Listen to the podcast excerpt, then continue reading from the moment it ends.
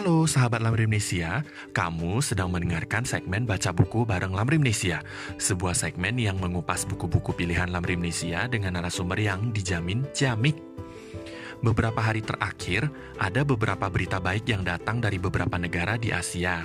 Vietnam sudah menyelesaikan periode lockdown loh, karena sudah tidak ada kasus baru. Lalu Taiwan dan Hong Kong juga dikabarkan tidak ada kasus pasien COVID yang baru juga. Senengnya mendengarkan kabar begini. Mungkin ada beberapa dari kalian yang bertanya-tanya, kapan ya Indonesia bisa seperti mereka? Berbagai pihak Indonesia sekarang sedang berupaya keras untuk menangani wabah ini. Kita juga udah bela-belain di rumah sih, nggak ke mana-mana untuk menekan angka penyebaran virus agar pandemi cepat berlalu. Tapi, di rumah kita kudu ngapain ya? Masa kita nggak ngapa-ngapain sih? Nggak ada yang bisa kita lakukan gitu? Nah, waktu awal-awal pandemi dulu, Yang Maha Suci Dalai Lama ke-14 menyarankan agar kita membaca mantra Aryatara untuk membantu dunia melewati pandemi. Nah, siapa sih Aryatara ini? Beliau adalah seorang bodhisatwa yang juga dikenal sebagai ibu para Buddha. Terus, pas banget, beliau ternyata dekat loh dengan Indonesia. Penjelasan tentang Aryatara, kekuatan beliau, dan cara beliau membebaskan kita dari berbagai bahaya ada di buku Bebas dari Ketakutan karya yang mulia Tupten Chodron. Ini buku yang akan kita baca bareng kali ini. Untuk membahas buku ini, kita punya pembicara yang spesial banget dan handal untuk membahas topik ini, yaitu Kohendra Wijaya atau nama bekennya Kobule. Eits, doi ini made in Indonesia loh, namanya aja yang bule-bulean.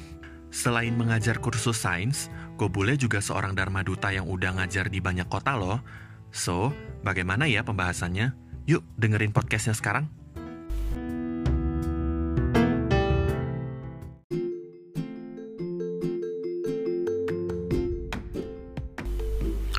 Halo teman-teman, pada hari ini saya diberikan kesempatan untuk membahas sebuah buku yang ditulis oleh Venerable Tupten Chodron yang judul aslinya adalah How to Free Your Mind, The Practice of Tara the Liberator. Dalam bahasa Indonesia, judul ini adalah Bebas dari Ketakutan, sebuah perlindungan dari Bhagawati Arya Tara yang diterjemahkan dan diterbitkan oleh penerbit Kadam Coling um, buku ini saya perhatikan ada 270 halaman dan sebagian besar akan bercerita tentang siapa itu Dewi Tara, uh, bagaimana cara memeditasikan Dewi Tara ini. Mungkin sedikit pembuka bahwa Tara ini tidak asing sebenarnya bagi Indonesia. Uh, Dewi Tara sudah dikenal di Indonesia sebagai Dewi Sri atau Dewi Kesuburan. Mungkin di apa orang Sunda mungkin pernah menyebutnya sebagai Nyai Pohaci ataupun dikenal juga sebagai nama Wasundari atau sang pemberi kemakmuran. Jadi, Dewi Tara ini sendiri bukanlah sebuah sosok yang asing bagi Indonesia karena kita sejak dahulu sebenarnya sudah mempraktekkan Tara ini ketika Buddhisme berkembang di Indonesia.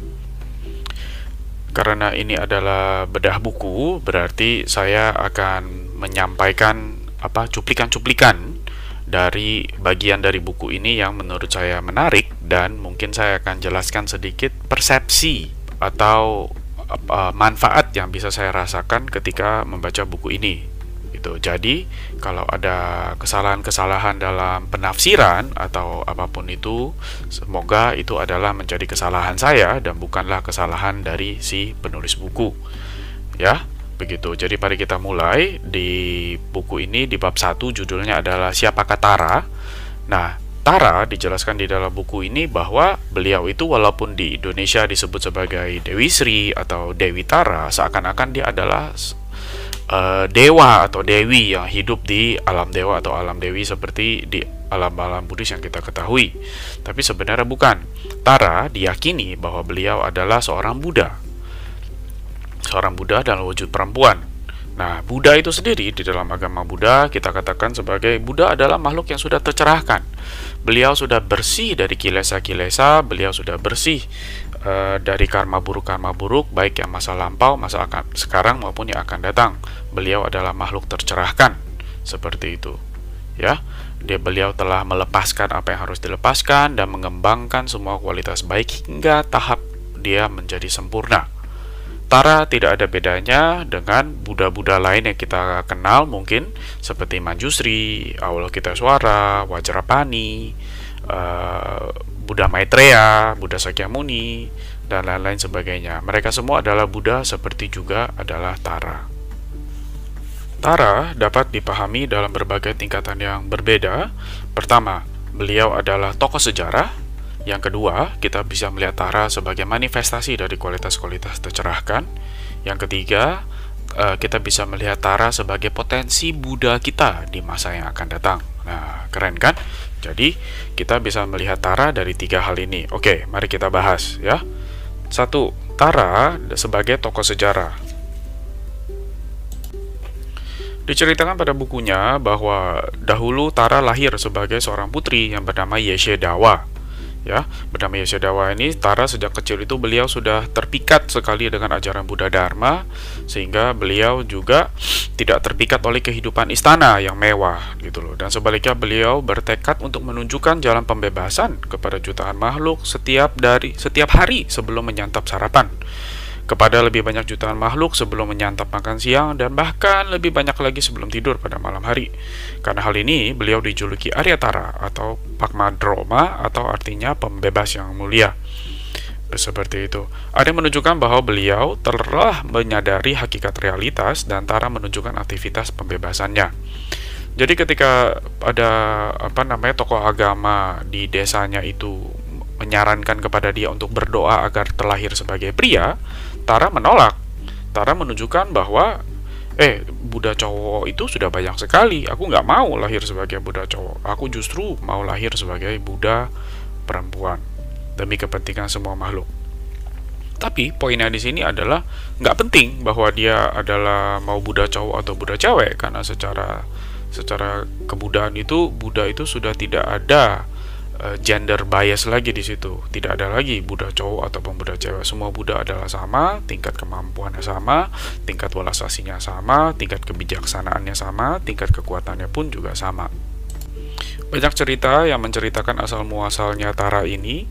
Tara dulu juga pernah diceritakan sebagai uh, sesosok dewi dewi yang muncul dari air mata Buddha Avalokiteswara atau dalam bahasa Cina-nya kita kenalnya sebagai Kuan Im. Seperti itu. Jadi kita ketika itu ta, uh, awal awal kita suara uh, membe membebaskan banyak makhluk di neraka lalu ketika beliau beristirahat sebentar lalu ketika dia beliau balik kembali melihat ke neraka beliau melihat wah ampun nerakanya sudah kemburu penuh lagi. Sudah kembali penuh. Jadi ketika itu dia merasa sedih, merasa putus asa sesaat, lalu beliau meneteskan air mata kayak gitu. Nah, air matanya inilah lahir Tara Hijau, katanya seperti itu. Dan Tara Hijau ini mengatakan kepada Suara, jangan putus asa. Aku akan membantumu untuk membebaskan semua makhluk. Seperti itu. Yang kedua, eh, Tara sebagai penjelmaan dari kualitas-kualitas tercerahkan. Poin yang menarik bagi saya di sini adalah Dikatakan bahwa setiap istedewata merupakan sebuah perwujudan dari kualitas-kualitas tercerahkan yang sama, yaitu cinta kasih, welas asih, kebahagiaan, ketenangan batin, kemurahan hati, disiplin etis, kesabaran, upaya bersemangat, konsentrasi, kebijaksanaan, dan sebagainya. Walaupun tiap perwujudan menekankan kualitas-kualitas tertentu yang berbeda-beda. Jadi kita jangan melihat bahwa oh apa Buddha itu berbeda-beda, dia punya tugasnya masing-masing. Enggak atau oh budaya yang ini lebih lebih kuat atau budaya yang itu untuk umur panjang atau budaya yang itu untuk kesehatan. Tidak seperti itu. Pada pada esensinya semua Buddha adalah sama. Tapi memang apa namanya misalnya Tara ini dikatakan sebagai e, simbol aktivitas tercerahkan lalu kita juga mengatakan Allah kita suara itu adalah menggambarkan welas asih jadi bukan berarti bahwa mereka punya job description yang berbeda-beda, bukan. Tetapi dia cuma mengatakan bahwa aktivitas itulah yang uh, dimunculkan dan apa dipahami oleh umat seperti itu. Lanjut dikatakan bahwa walaupun semua Buddha memiliki hakikat dan kualitas internal yang sama, mereka muncul dalam wujud yang berbeda-beda untuk menekankan karakteristik tertentu. Contoh, seorang artis atau musisi yang memiliki perasaan atau makna internal yang ingin diungkapkannya, dengan tujuan untuk menyampaikannya, ia menggambar sebuah lukisan dengan warna dan bentuk atau menciptakan irama dengan suara untuk mengungkapkan apa yang terjadi dalam dirinya.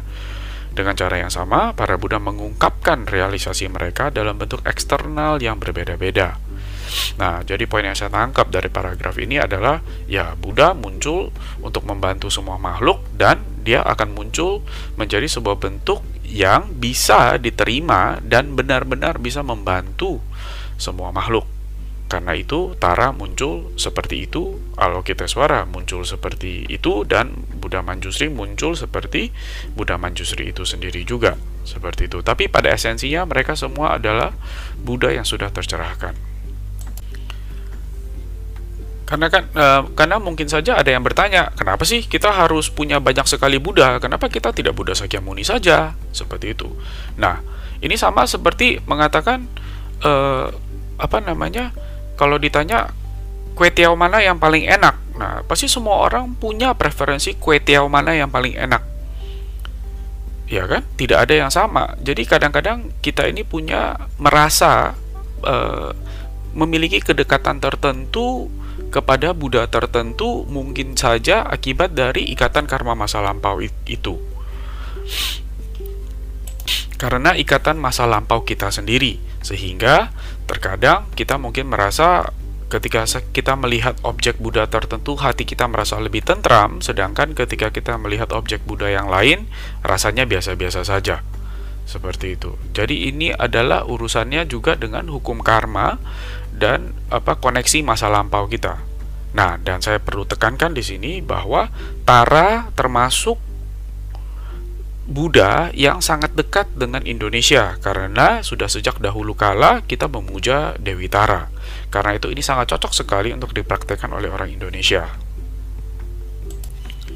Lalu poin ketiga, eh, bagaimana cara memahami Tara dalam tiga tingkatan. Tingkatan yang ketiga adalah Tara harus bisa kita lihat sebagai potensi Buddha kita di masa depan.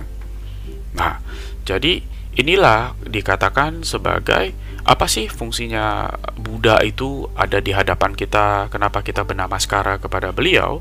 Harusnya yang benar itu adalah kita melihat Buddha dalam hal ini adalah Tara sebagai seorang Buddha yang saya akan menjadi beliau di masa yang akan datang.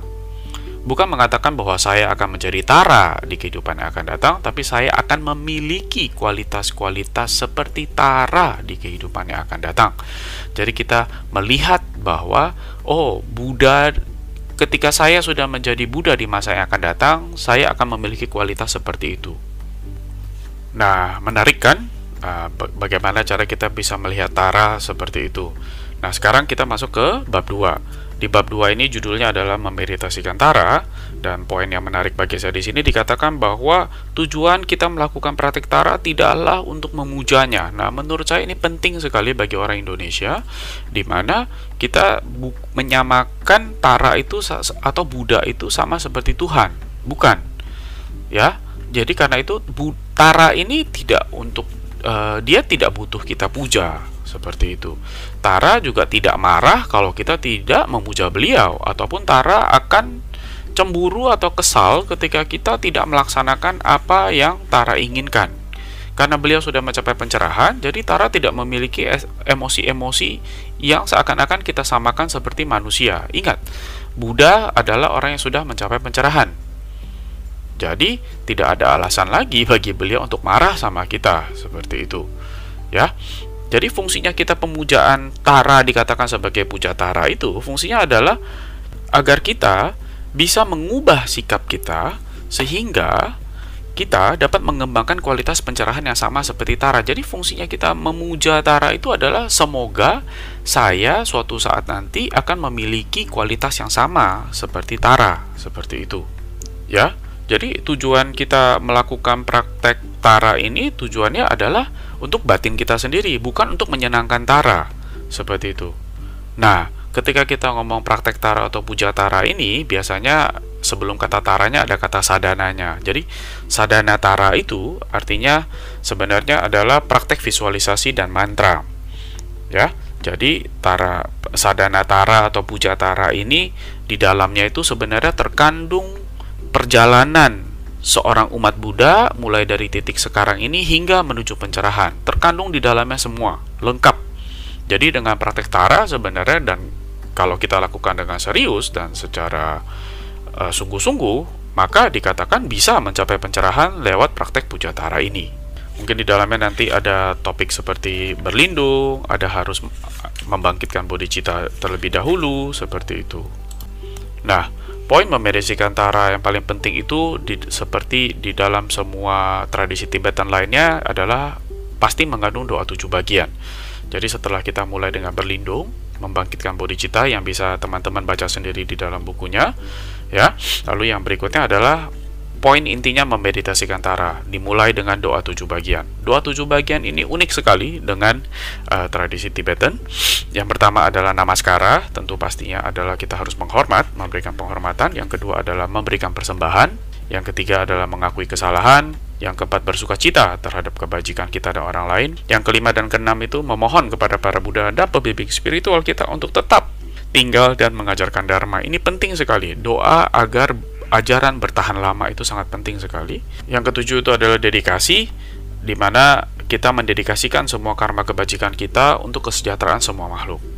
Lalu bagaimana caranya? Jadi uh, di dalam di dalam praktek ini kita membayangkan bahwa kita larut ke dalam sunyata, lalu dari sunyata kita lahir atau kita muncul dalam bentuk tara yang terbuat dari cahaya hijau yang memancar, sembari menyadari ketiadaan aku yang berdiri sendiri, kita secara serentak menamai aku dalam kesaling bergantungannya pada tampilan tubuh dan batin Tara. Nah, meski tanpa konsepsi diri yang solid ataupun egoisme yang dimunculkan, kita merasa menjadi Tara dan membayangkan diri kita melakukan aktivitasnya yang mencerahkan demi kepentingan semua makhluk. Kita membayangkan perasaan cita kasih dan welas asih yang tidak memihak untuk semua makhluk yang dirasakan oleh Tara dan memiliki cara-cara terampilnya yang mampu memenuhi kepentingan mereka. Dari tubuh tara kita yang terbuat dari cahaya, kita menjelmakan tara kecil yang tak terhitung jumlahnya yang memancar ke seluruh alam semesta, menyentuh setiap makhluk hidup dan mengurangi penderitaan mereka dan menjadi apa yang dibutuhkan oleh mereka. Semua kekotoran batin makhluk dimurnikan dan memperoleh realisasi tara. Setelah semua makhluk menjadi tara, kita membuat persembahan kepada mereka. Persembahan-persembahan ini dibangkitkan dalam batin mahasuka mereka yang tidak ternodai oleh kemelekatan, kemudian semua tara luruh seperti kepingan salju ke dalam diri kita, memberkahi dan menginspirasi batin kita. Jadi maksudnya di sini adalah bahwa kita membayangkan bahwa kita telah menjadi seorang Buddha dan dari cahaya dari jantung hati kita menggunakan meta dan karuna membuat semua makhluk menjadi tara juga dan menyerap kembali ke dalam batin kita itu mengartikan bahwa kita saya bertanggung jawab untuk membebaskan semua makhluk dan ketika saya sudah menjadi seorang Buddha semua makhluk akan saya bebaskan seperti itu. Nah, ini bukan praktek yang aneh-aneh gitu loh. Kita seperti so, di, di di paragraf selanjutnya mengatakan seperti seorang anak yang berpakaian dan berpura-pura menjadi seorang pemadam kebakaran dengan mengembangkan kepercayaan diri yang sama, kita membayangkan diri kita menjadi seorang Buddha yang terhubung dengan makhluk lain sebagai seseorang yang telah tercerahkan sepenuhnya. Jadi ini adalah sebuah latihan, sebuah praktek bahwa bagaimana seharusnya perilaku seorang Buddha itu dan kita membayangkan bahwa ketika saya sudah beneran menjadi seorang Buddha, saya akan seperti apa. Nah, jadi kualitas ini kita kembangkan lewat praktek meditasi yang seperti itu. Pada bab 3, eh, dengan judul Tara sampai bebas dari delapan bahaya akan membahas eh, secara lebih detail tentang eh, delapan bahaya eksternal dan internal yang akan menghalangi kita untuk menuju pencerahan. Nah, setiap bahaya eksternal ini berpasangan dengan satu kilesa internal. Contohnya adalah singa kesombongan, gajah ketidaktahuan, api amarah, ular iri hati, pencuri pandangan salah, belenggu kekikiran, luapan kemelekatan, setan keraguan yang memangsa. Nah, tentunya saya nggak akan bahas semuanya satu persatu ya. Jadi saya cuma akan bahas beberapa di sini. Mungkin boleh saya bacakan kalau mengenai singa kesombongan yang nomor satu Berdiam dalam pegunungan pandangan salah tentang keakuan, menggembung congkak karena menganggap diri unggul, ia mencakar makhluk lain dengan pandangan merendahkan. Sehingga kesombongan, tolong lindungi kami dari bahaya ini. Nah, keren kan? Jadi beliau e, Tara diibaratkan kesombongan itu seperti singa. Singa itu kan suka melukai orang lain. Nah, sombong itu juga sama. Dengan kesombongan kita kita berbuat karma buruk dan melukai orang lain. Nah, apa penawar dari kesombongan? Penawar dari kesombongan itu adalah tentunya dahan hati. Kerendahan hati itu apa? Memahami bahwa oh di dunia ini saya nggak hidup sendiri. Saya baca ini satu paragrafnya di sini. Dikatakan bahwa penawar lain untuk kesombongan adalah memikirkan bahwa semua yang kita ketahui dan setiap bakat dan kemampuan yang kita miliki berasal dari kebaikan orang lain. Jika kita adalah seorang atlet yang bagus, maka kita memiliki orang tua dan pelatih yang berjasa dalam hidup kita gitu loh. Bahkan kemampuan membaca kita sebenarnya berterima kasihlah kita kepada guru-guru sejak kita TK, SD, SMP, SMA bahkan orang tua yang melahirkan kita dan mengajarkan kita huruf pertama yang kita pelajari. Dengan memeditasikan hal ini, tentunya kita bisa mengikis kesombongan kita secara perlahan-lahan. Seperti itu ya. Lalu ada gajah ketidaktahuan, lalu ada api amarah, lalu ada ular iri hati. Nah, ular iri hati itu dikatakan mengintai dalam kegelapan lubang ketidaktahuannya, tidak tahan melihat kekayaan dan keunggulan orang lain, ia dengan cepat menyemprot mereka dengan racunnya yang kejam. Ular iri hati, tolong lindungi kami dari bahaya ini. Nah, keren kan?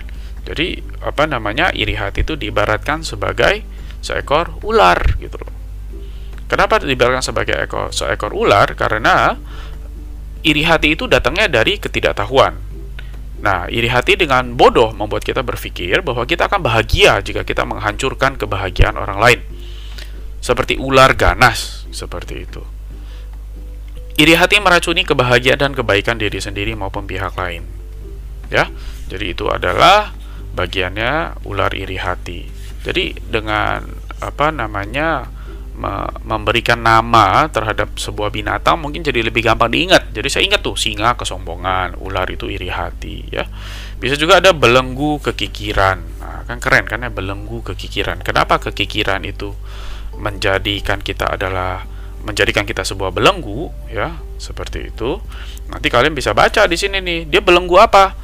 Belenggu perkembangan spiritual kita, mengubah kita menjadi seorang munafik dan menghidupkan ketidakpuasan seperti itu. Ya kan ya. Lalu ada luapan luapan kemelekatan setan keraguan yang memangsa.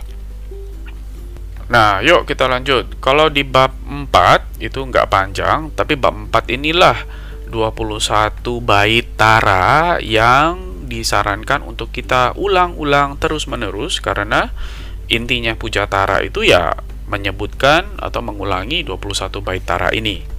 Ya dan uh, kita lanjut di bab 5. Bab 5 ini adalah penjelasan dari masing-masing eh, uh, 21 bait tersebut. Nah, di sinilah uh, topik utama dari bedah buku kita pada hari ini. Saya hanya akan uh, membahas beberapa yang bagi saya menarik dan mungkin relevan dengan kondisi saat ini di mana kita sedang diserang oleh musuh-musuh yang tak terlihat seperti virus ya. Seperti itu. Saya akan langsung loncat ke uh, bait yang kedua yaitu mengatakan bahwa hormat kepadamu memiliki wajah seperti kumpulan seratus rembulan di musim gugur dan memancarkan cahaya teramat terang seperti cahaya dari seribu gugusan bintang. Beliau berdiri dan keahliannya adalah menenangkan penyakit menular. Tuh, jadi kalau kita mengulang-ulang berkonsentrasi memeditasikan tara yang uh, tara nomor dua atau tara bait kedua ini bisa menenangkan penyakit menular. Ya. Lalu yang ketiga dikatakan bahwa pada bait ketiga hormat kepadamu yang lahir dari teratai berwarna biru keemasan dengan tangan dihiasi bunga teratai, esensi dari kemurahan hati, disiplin etis, kesabaran, upaya bersemangat, konsentrasi dan kebijaksanaan. Jadi Tara ini disebut sebagai Tara keemasan pemberi kebajikan tertinggi. Beliau berwarna emas dengan rona kebiruan, meskipun ada yang mengatakan beliau berwarna biru dengan rona keemasan. Saya cenderung berpikir bahwa beliau berwarna emas karena keahliannya adalah memperpanjang umur dan meningkatkan sumber daya kebijaksanaan dan potensi positif. Warna emas selalu dihubungkan dengan aktivitas meningkatkan, seperti halnya warna putih yang dihubungkan dengan aktivitas damai. Nah, jadi mungkin bab tiga bait ketiga ini cocok untuk orang-orang yang tujuannya untuk memperpanjang umur atau meningkatkan sumber daya dan kebijaksanaan seperti itu ya. Nah, saya saya yang paling menarik sebenarnya waktu zaman dulu kuliah mendapatkan Pujatara ini adalah yang saya paling demen itu adalah yang bait ke-11 gitu loh. Tapi saya nggak akan kasih tahu teman-teman bait ke-11 itu apa supaya teman-teman invite undang bukunya dan baca sendiri ya. Seperti itu. Nah, mungkin yang paling relevan untuk saat ini adalah di bait 18 nih. Hormat kepadamu yang di dalam tanganmu menggenggam rembulan yang laksana danau surgawi, mengucapkan tara dua kali dan pe, engkau menghalau semua racun tanpa kecuali. Dikatakan tara ini adalah tara sang pemenang, Beliau berwarna putih dan keahliannya adalah menghilangkan penyakit-penyakit yang disebabkan oleh naga seperti lepra, tumor, dan bisul. Beliau juga menghalau penyakit-penyakit yang disebabkan oleh racun seperti racun dari lingkungan, polusi udara, dan keracunan makanan. Bait ini memuji aktivitasnya yang menghilangkan racun dunia dan lingkungan. Seiring planet kita yang menjadi semakin tercemar, penyakit-penyakit baru telah bermunculan. Praktik Tara ini sangat bagus untuk masalah-masalah seperti ini. Nah, bait 18 inilah yang paling sesuai mungkin saat ini ketika coronavirus 19 ini yang sedang meluluh lantakkan dunia ini membuat semua orang heboh, membuat semua orang ketakutan di dalam rumah, mungkin bait ini bisa menjadi penenang, bisa juga menjadi uh, sebuah obat bagi batin kita untuk keluar dari masalah coronavirus ini. Oke, saya lanjut ya. Kalau di bait ke 20 dikatakan hormat kepadamu yang sepasang matanya, matahari dan rembulan memancarkan cahaya murni yang cemerlang. Mengucapkan hara dua kali dan tutara, engkau menghalau wabah yang sangat menakutkan. Nah, ini juga sama nih. Ketika kita sakit, memikirkan aspek murka maupun damai tara dan mengucapkan kedua mantra ini akan sangat membantu. Meditasi ini bagus untuk penyakit seperti kanker, AIDS, polusi, polusi lingkungan, penyakit-penyakit baru yang sekarang muncul, dan penyakit yang sangat sulit diobati. Ya kan? Jadi Tara itu apa namanya sudah lama sekali dipuja oleh bangsa Indonesia terutama sebagai uh, Tara yang dikenal sebagai aktivitasnya itu sangat cepat sekali. Beliau itu uh, kalau saya katakan sebagai spesialis dia adalah spesialis aktivitas cepat gitu loh. Ya. Jadi bagi teman-teman yang sedang dalam kesulitan baik dalam hal kesehatan ataupun hal yang lainnya, Tara tentu sangat-sangat bisa membantu dan cocok untuk dipraktekkan. Apalagi orang Indonesia punya kedekatan khusus terhadap beliau. Ya. Nah, saya lanjut ke bab 6. Bab 6 itu adalah manfaat melafalkan penghormatan. Sudah nggak perlu dijelasin lagi manfaat ya, berarti pasti manfaatnya banyak. Ya, seperti itu. Bahkan dikatakan di sini mereka yang mendambakan seorang anak akan mendapatkannya. Seperti itu. Mereka yang menginginkan menginginkan kekayaan akan memperolehnya. Seperti itu. Nah, tapi bukan berarti bahwa oh kalau saya mau kaya berarti saya harus praktek tara. No no no no no. Bukan seperti itu. Tara bukanlah seperti bank di mana kita minta duit gitu loh. Jadi jangan jangan menganggap bahwa oh Buddha itu adalah tempat kita meminta-minta. No no no no no no. Kita ingat tadi mengatakan bahwa Buddha adalah makhluk yang telah tercerahkan. Kita hanya bisa mendapatkan apa yang kita inginkan itu adalah sesuai dengan hukum karma. Ketika kita melakukan kebajikan, kita akan mendapatkan kebajikan.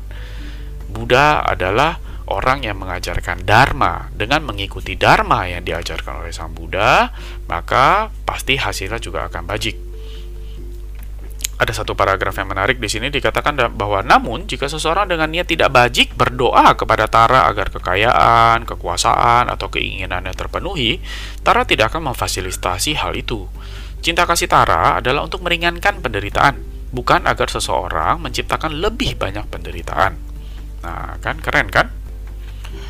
Pada bab 9, uh, eh, judulnya adalah Hakikat Tertinggi Tara, Mungkin dalam hal uh, bedah buku ini saya tidak bisa bahas panjang lebar tentang ini karena topiknya agak-agak dalam. Jadi bagi teman-teman yang suka dengan pelajaran-pelajaran tentang sunyata, uh, mungkin topik ini sangat cocok sekali untuk Anda. Cuman karena saya hanya bedah buku dan waktu kita singkat, saya nggak bisa bahas ini karena kalau dibahas dengan singkat itu nanti kesannya malah nggak mendalam seperti itu tidak bisa menjawab keingin tahuan jadi yang penting adalah mungkin baca ya bukunya. Di sini beberapa topik dikatakan ada samsara dan pandangan benar.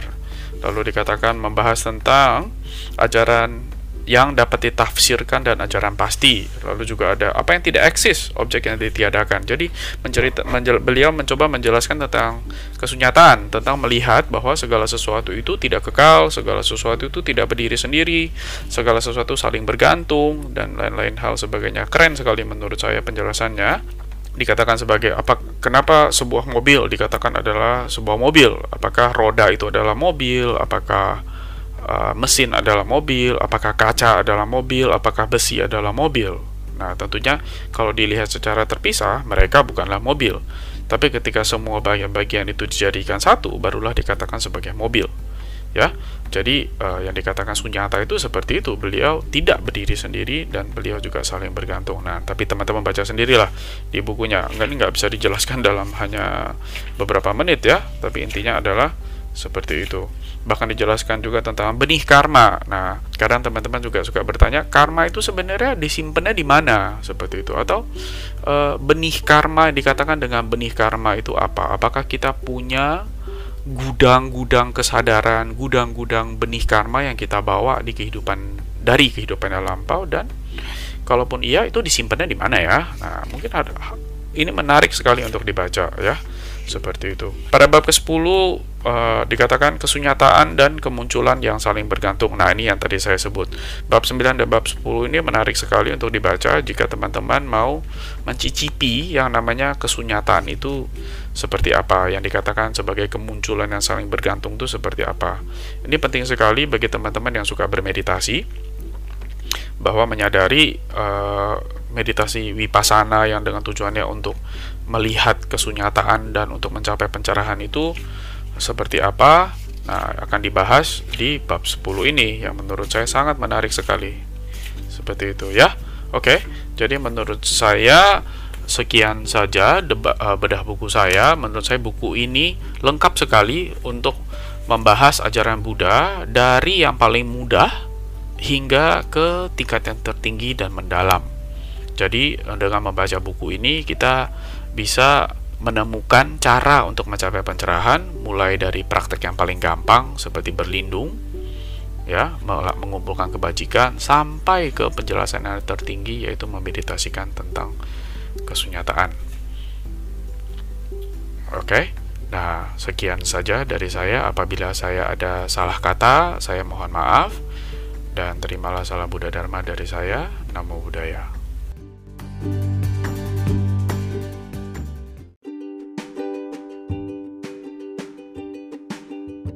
Nah, itu dia tadi podcast baca buku bareng Lamri Indonesia yang dibawakan oleh Kobule.